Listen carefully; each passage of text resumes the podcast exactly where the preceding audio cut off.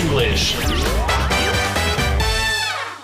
Ті, хто вивчає англійську мову, часто роблять помилки, пов'язані саме з артиклями. Зазвичай вони не заважають розумінню, але є випадки, коли артикль впливає на значення слова. Наприклад, неозначений артикль е зі словами few і little. Якщо few і little вжити без артикля, вони мають значення мало недостатньо. У нас мало хліба. We have little bread. Мало людей справді щасливі. Few people are really happy. У нього дуже мало друзів. He has got very few friends.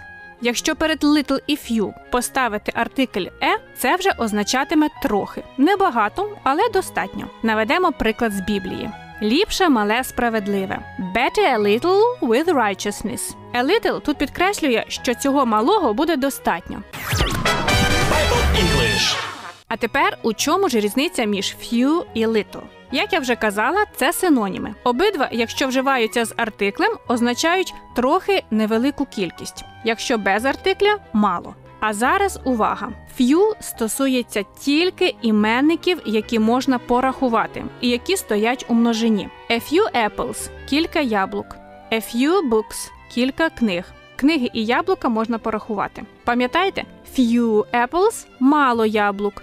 Few books – мало книг. Щодо little, це слово вживається тільки з незлічуваними іменниками в однині. Наприклад, a little honey – трохи меду, a little milk – трохи молока.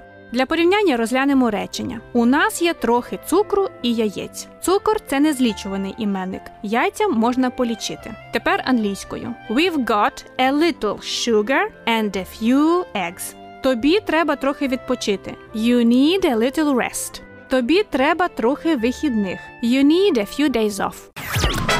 Bible English.